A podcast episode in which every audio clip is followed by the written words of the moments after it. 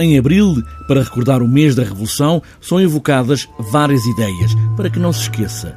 A resistência e a oposição ao anterior regime foi feita também na clandestinidade. E nesse lugar de novas identidades, novos rostos, novos amantes, novas caras, o amor e as relações íntimas entre as pessoas não ficaram quietas. André Amálio, que é aqui a voz do Teatro Hotel Europa, recorda que há muito para ir recolher matéria documental para além das entrevistas que fizeram. Na minha família não há grandes histórias de resistência contra o fascismo, mas há uma história que a minha mãe sempre me contou.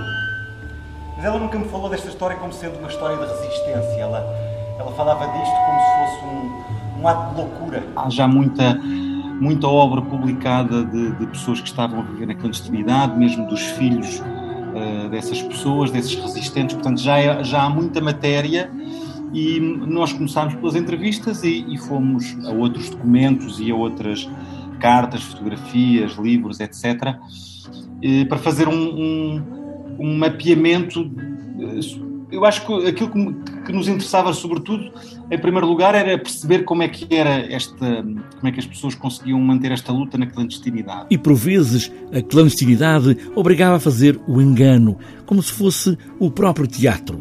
Ter casais que não o eram, fingir que sim, que eram marido e mulher e que muitos depois mantinham essa ligação, agora sim, já com o amor, com as relações mais íntimas, que muitas vezes era o único farol que os mantinha na rota. Obviamente que há, que há os mais variados casos. Já, há, há casais que, que, já vão enquanto casal para a luta e já entram na luta enquanto casal uh, e, e, continuam a manter-se como casal sempre, apesar das identidades falsas, etc.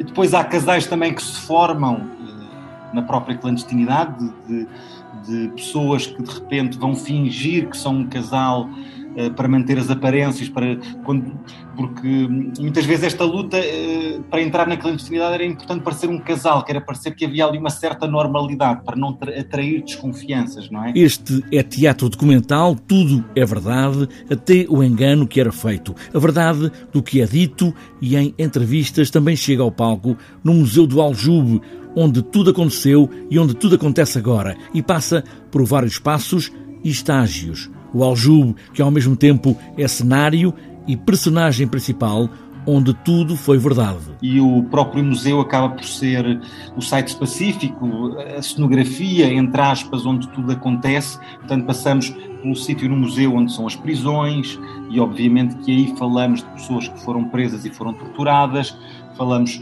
falamos sobre no sítio onde uh, há uma, uma, uma relação com as imprensas clandestinas, também falamos das imprensas clandestinas, das rádios que existiam. São as histórias de um país que reconhece Abril como a porta de todas as liberdades, pais, filhos e amantes num tempo de luta.